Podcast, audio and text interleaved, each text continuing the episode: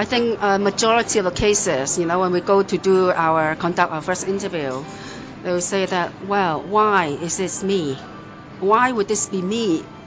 Why am I so unfortunate? Am I going to die? Imagine living under the threat of a terminal illness which still carries an enormous social stigma. AIDS and HIV patients live this life every day. Fortunately, in Hong Kong, there's an organization which lends them a warm helping hand. The Society for AIDS Care was established in 1994, and since then we've been providing direct patient services exclusively for people living with HIV and AIDS. Uh, we have a different professional team working on a holistic rehabilitation care for these people and uh, the service itself has been proven very, very important to those affected community. And majority of our patients who come to attend our services are 100% referred by uh, referral agencies, such as the Department of Health and the other AIDS clinic. We also look after AIDS children and pregnant mother. Alice Chan, CEO of the Society for AIDS Care, shares the story of a memorable case. She decided to keep this baby, so that's the, when our intervention came in. Uh, because because the Society of AIDS Care, we, we are the only organization in Hong Kong looks after uh, uh, maternal cases as well. Um, so she came to us and, and we took up her case from there on and gave her a lot of support.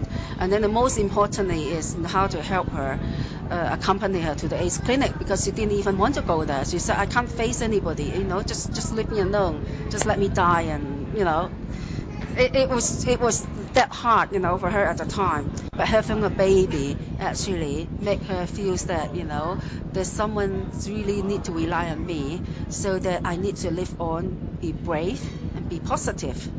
And she really came out. Now she's working full time She's divorced, looking after her own kid.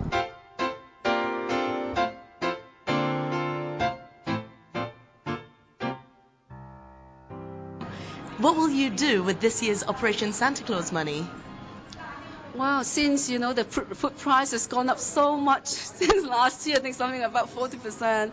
And for the last year, actually, we've been experiencing quite a lot of uh, difficulties we see from our patients. And when we talk with them and when we teach them sort of how to eat healthily and so forth, and the first obstacle we come across is, Alice, where do I find money to buy this fresh food, nutritious food? I mean, we can teach them about the food pyramid and everything else, but then it's all talk. There's no money.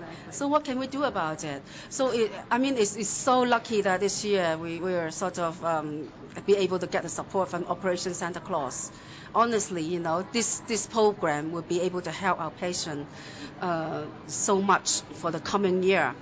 Although the Society deals solely with AIDS and HIV patients, its director, Christopher Jackson, recognizes some of the biggest problems are social ones. Definitely acceptance is one that we need to address and is an issue faced by a lot of sufferers and I think it's very important for us to provide good examples of acceptance to, to overcome that.